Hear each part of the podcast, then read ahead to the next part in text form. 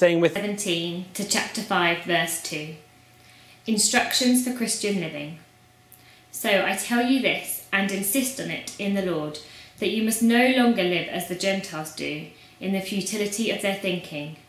They are darkened in their understanding, and separated from the life of God, because of the ignorance that is in them, due to the hardening of their hearts. Having lost all sensitivity, they have given themselves over to sensuality, so as to indulge in every kind of impurity, and they are full of greed. That, however, is not the way of life you learned when you heard about Christ, and were taught in him in accordance with the truth that is in Jesus.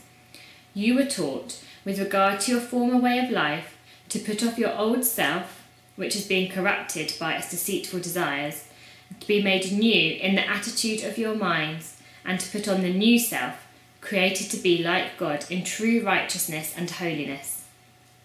Therefore, each of you must put off falsehood and speak truthfully to your neighbour, for we are all members of one body.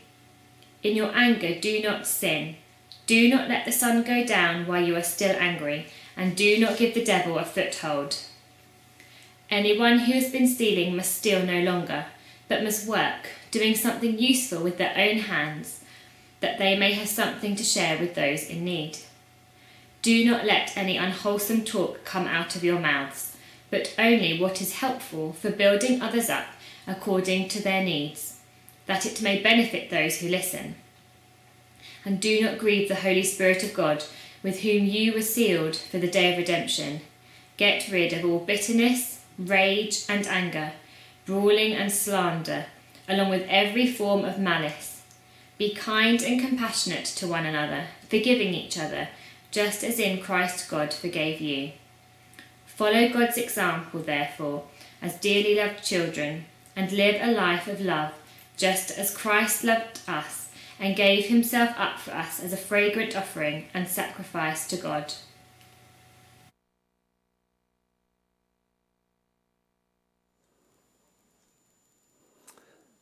I wonder if you're already tired of the phrase the new normal.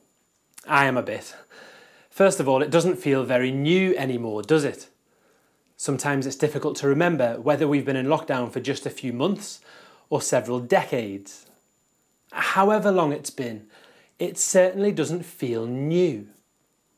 Secondly, it's not very normal either. It's so different. Things that were second nature to us are now just totally off limits. Uh, about six weeks ago, Sarah, my wife, went for a walk one evening and she spotted a good friend coming down the street the other way. Obviously, it was the first time they'd seen each other for a while, and they were both so pleased that they automatically gave each other a massive hug, only to immediately recoil from each other, jump back two metres, and then apologise profusely. The new normal isn't very easy to get used to. Well, here in our passage this morning, Paul reminds the Ephesians to live in their new normal. Their new normal hasn't been caused by a global pandemic. We've seen through Ephesians that they were dead in sin, but have been made alive in Christ. Everything has changed for them. They've been brought into this new humanity, the church, made up of all types of different people who have been brought together by the death and resurrection of the Lord Jesus.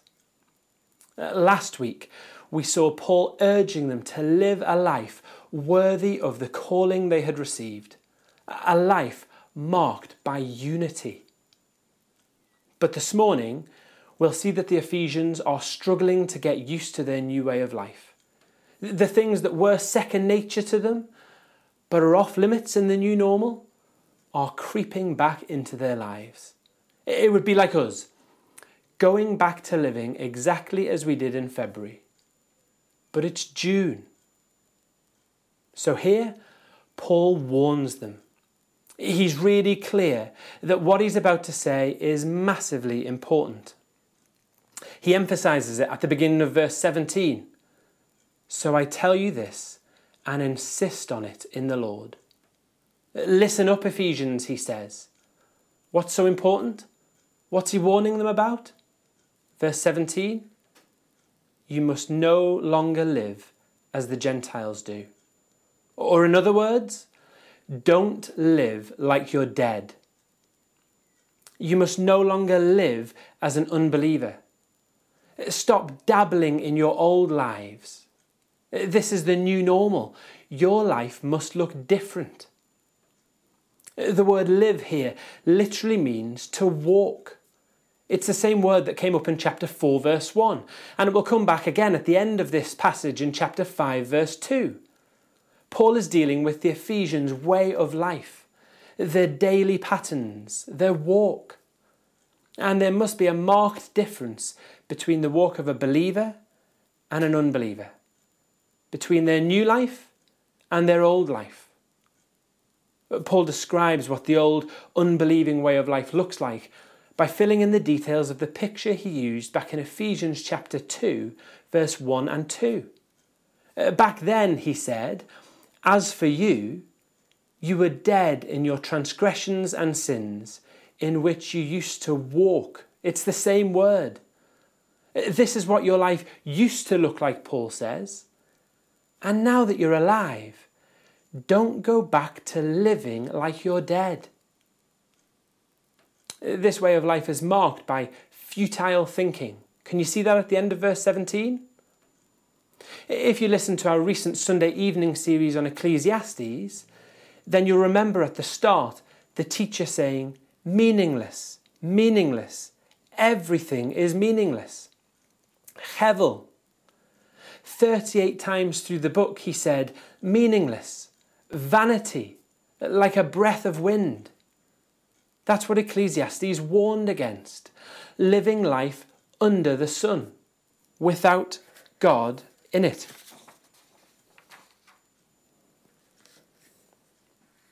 Well, the word translated futile here is the Greek equivalent of that term. Uh, that's the picture Paul's painting. This is like living life grasping on to nothingness. You'll notice that much of what Paul says is focused on the mind.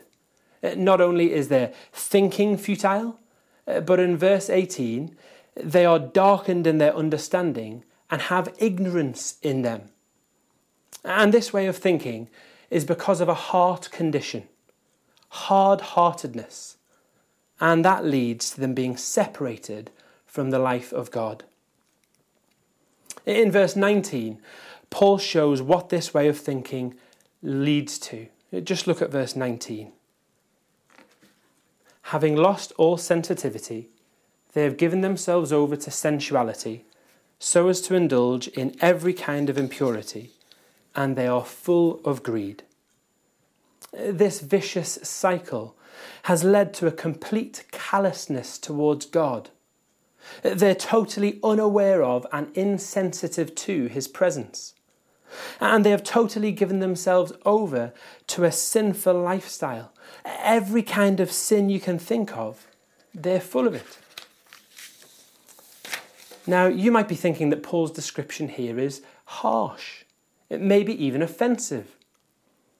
But Paul has been clear and upfront about the human condition. He's shown us this before, as we've seen at the start of Ephesians chapter 2.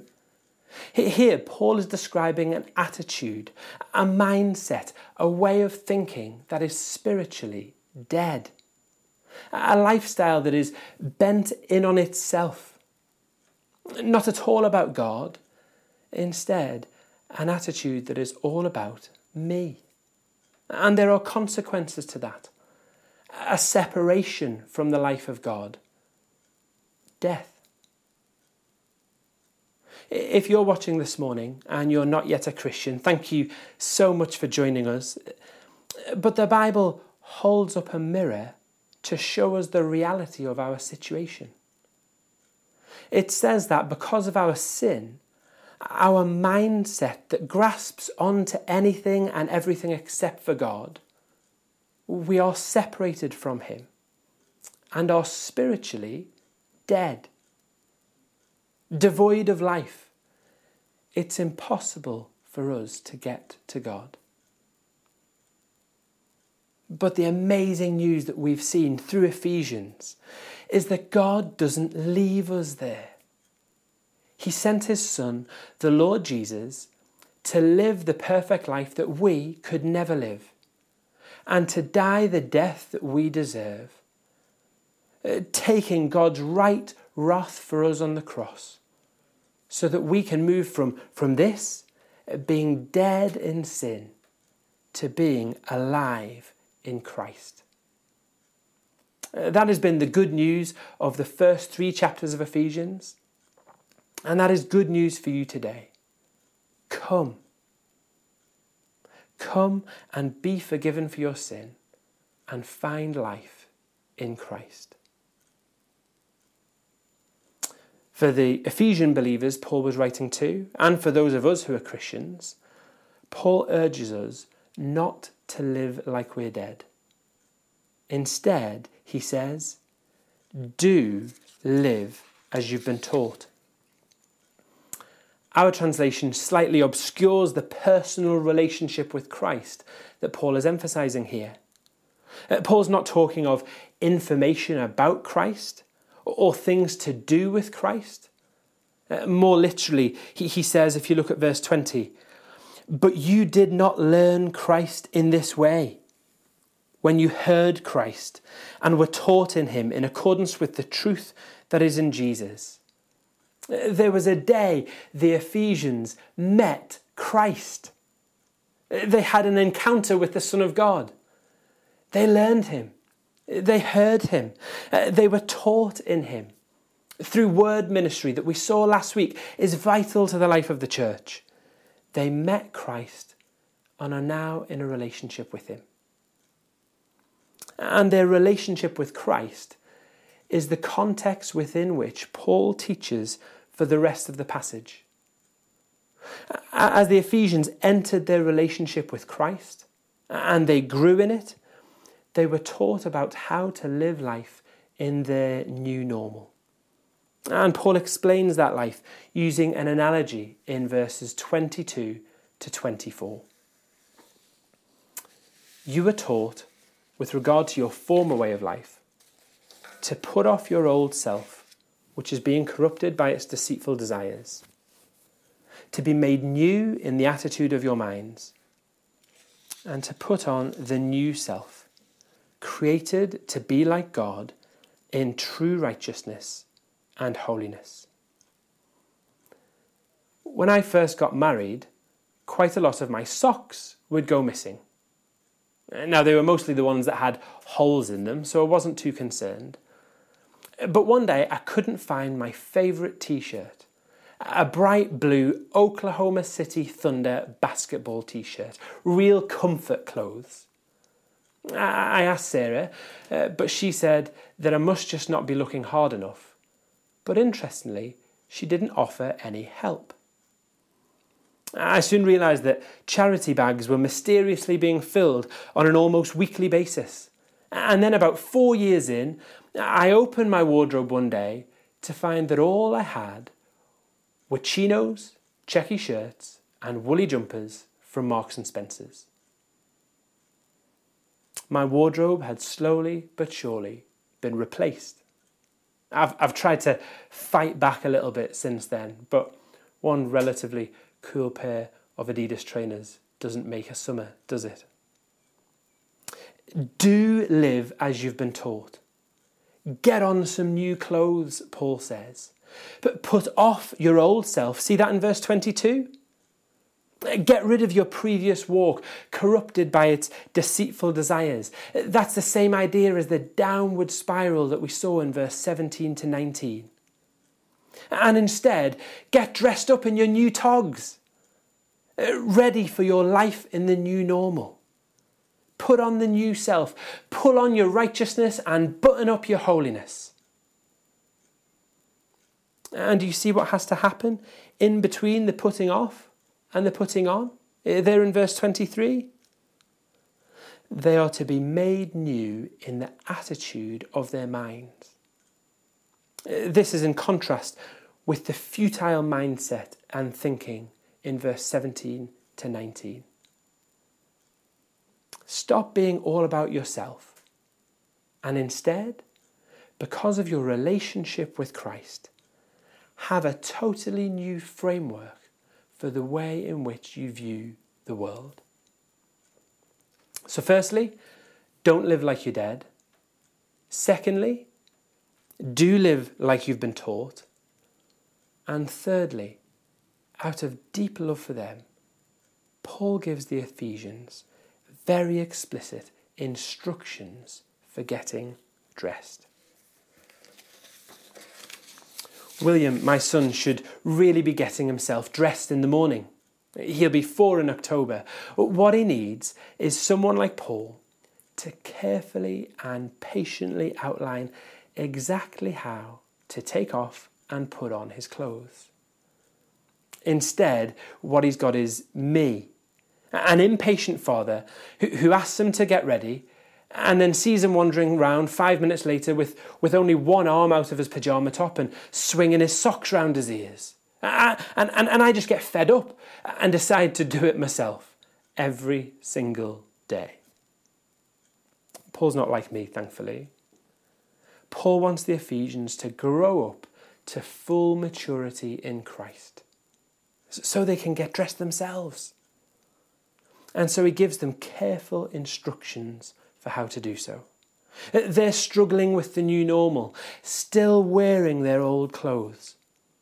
And so in verses 25 to 32, Paul gives them five commands. And each of those five commands follows a pattern. Firstly, he tells them to take something off. Then he tells them to put something on. And finally, he gives them a reason for doing so. Given the context of Ephesians, it's not surprising that Paul talks to the whole church and applies it to church life.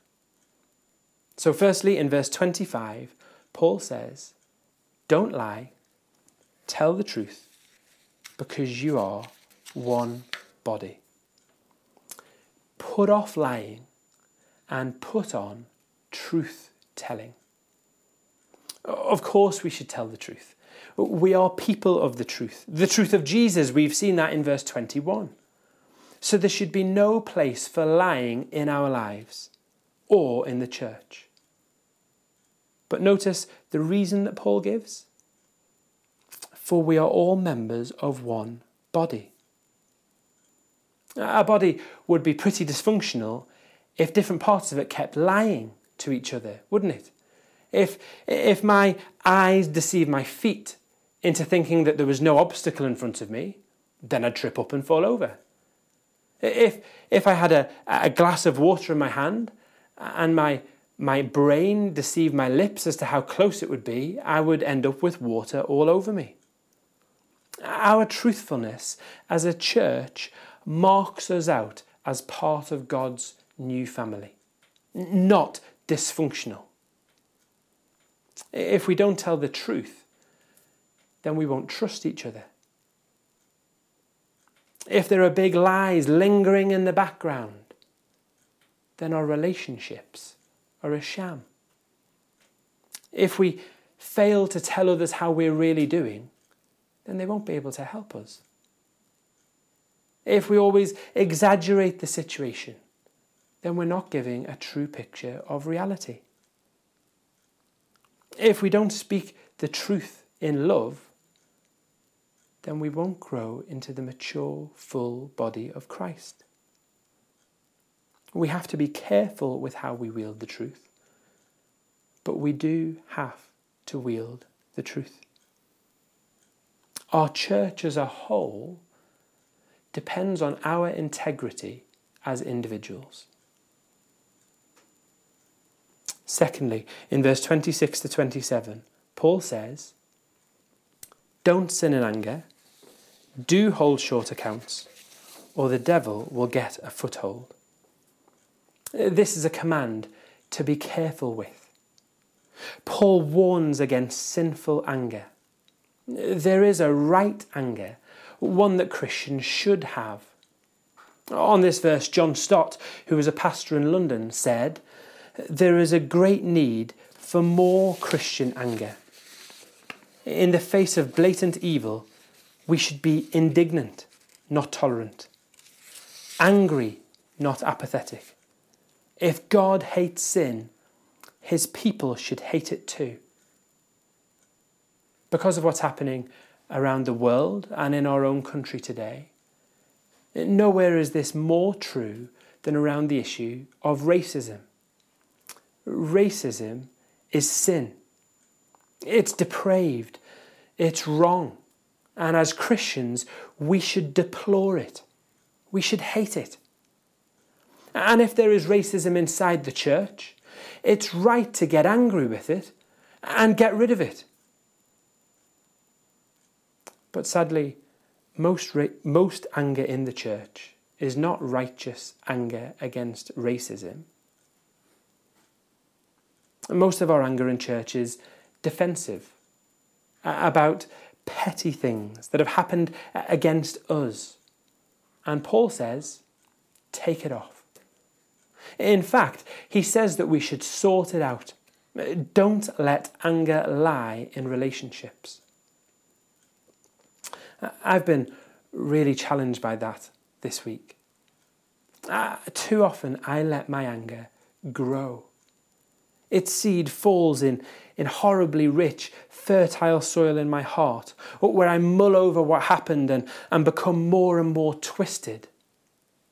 When I should just sort it out before the sun sets. If we get to the end of the day and we're angry with someone in church, we should sort it out before putting on our PJs. We have to. Lingering anger destroys the church because we have an enemy who is looking to grab hold of anything. See that in verse 27? And do not give the devil a foothold.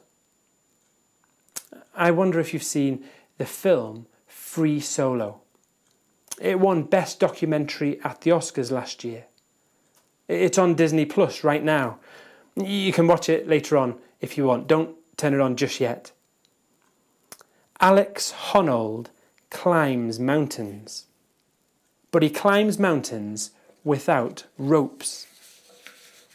And without a rope, he tackled and climbed the sheer faced 3,200 foot rock El Capitan in Yosemite. Imagine his grip on that mountain. Imagine the weight with which he will press into that foothold to ensure he doesn't let go. That's what the devil will do with our anger. He will grip onto it as if his very existence depends on it and he will try to use it to divide us all. So, for the sake of our church, we have to take it off. Hold short accounts with people. Sort it out. Thirdly, in verse 28, Paul says, Don't steal, do work, so you can give to others. This is about people who were stealing for a living. They'd been uh, making their lives as thieves in, in Ephesus because at the time there was no welfare state. If you had no job, then you had to steal in order to eat. But Paul tells them to put it off and instead work for a living. This is hardly groundbreaking, is it? It's a Ten Commandment basic. If you're stealing, stop it. But look at the reason Paul gives for doing this at the end of verse 28 that they may have something to share with those in need. Working hard produces a benefit in the church community. You can look after your brothers and sisters who otherwise may feel forced to steal themselves. Working hard shouldn't be in order to hold wealth for us, but instead we should share it with others who are in need. Fourthly, in verse 29 to 30, Paul says, Don't speak wrongly, do build up, so you don't grieve the Holy Spirit. Unwholesome talk should conjure up an image of something that is putrid, uh, like rancid fish or off fruit. One writer said that this image of rottenness suggests Paul wants the Ephesians to develop a kind of gag reflex against this kind of talk that will repulse them before the words even come up and out of their mouth. Put it off. And look at what they should put on in verse 29. What is helpful for building others up according to their needs, that it may benefit those who listen. We should be looking out for people's needs in such a way that we are giving them a bespoke service when it comes to our words looking for ways to build them up in the most suitable way for them. The word benefit here is literally the word grace. Our words should be grace to others, amplifying the grace that we have in Christ. Why are we to do this? Verse 30 And do not grieve the Holy Spirit of God, with whom you were sealed for the day of redemption. Unwholesome talk in the church causes a reaction in the Godhead. The Holy Spirit is grieved at the horror of the church speaking this way to each other. It's going against the work that He's doing in us, individually and collectively. So, what are we saying behind our brother's back? Or what are we saying to our sister's face? What are we saying when the mic is on mute? What words do you use when you're upset or lonely? Who are you talking about or to in a way that is grieving the Holy Spirit? Fifthly, Paul says in verse 31 and 32 Don't be horrible, do be kind because God forgave you. What should we put off? Verse 31 Get rid of all bitterness, rage, and anger, brawling and slander, along with every form of malice. What should we put on? Be kind and compassionate to one another, forgiving each other. Why? Just as in Christ, God forgave you the list in verse 31 it seems to grow from inward emotions to outward actions. Uh, this is a catch all for the old self, corrupted by its deceitful desires. Put it off, Paul says. Instead, we should be new people, all about others. And when things do wrong, and they will go wrong, we forgive. The church should be the place where forgiveness comes most naturally. Because we all stood beneath a debt we could never afford and have been forgiven every last bit of it. In light of how we've been shown kindness, compassion, and forgiveness, how could we not show that to others? Paul summarizes this whole section by saying in chapter 5, verse 1 and 2 Be like God. Verses 25 to 32 are sandwiched uh, between Paul saying in verse 24, Put on the new self, created to be like God. And then chapter 5, verse 1, where Paul says, Follow God's example. It's striking. We should mirror, image, replicate God.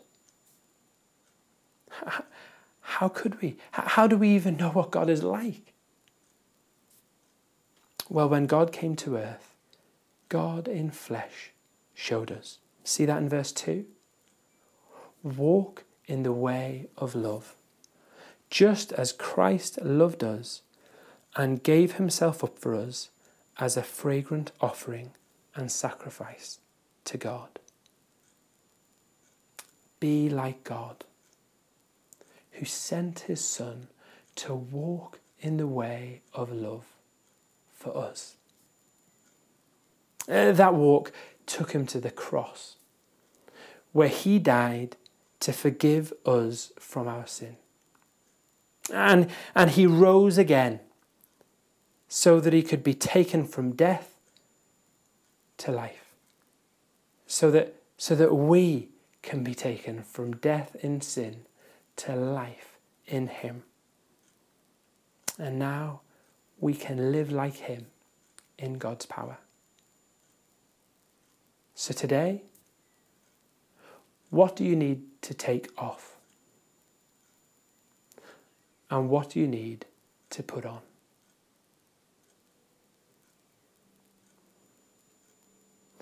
In light of what we've just heard from God's word, we're going to confess our sin corporately together now. The words will appear on the screen, and I'll wait a moment for you to be able to uh, look at the first section, and we'll say them together in a moment.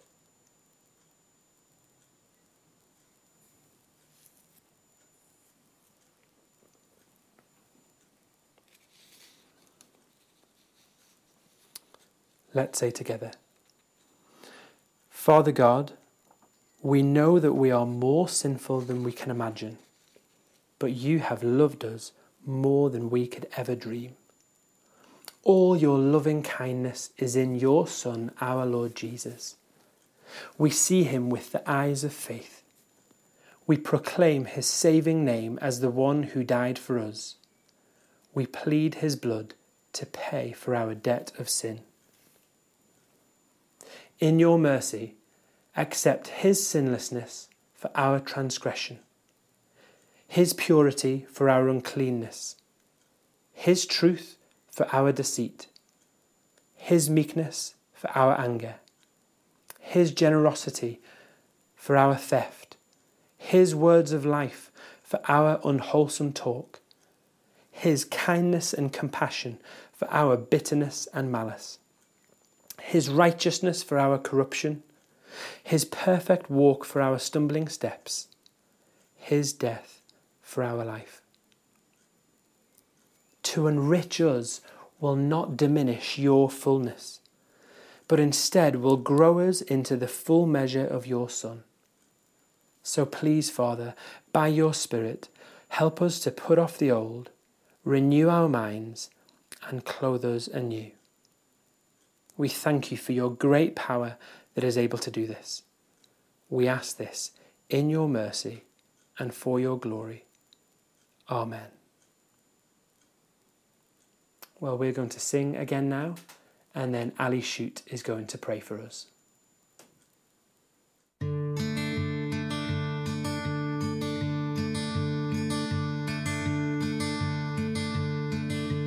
O great God of highest heaven, occupy my lowly heart, own it all and reign supreme conquer every rebel power. Let no vice or sin remain that resists your holy war. You have loved and purchased me, make me yours forevermore.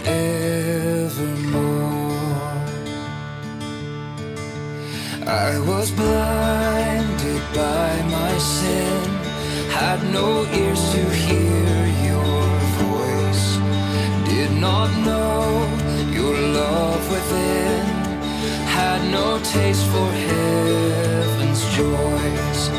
Then your spirit gave me opened up your word to me through the gospel of your Son,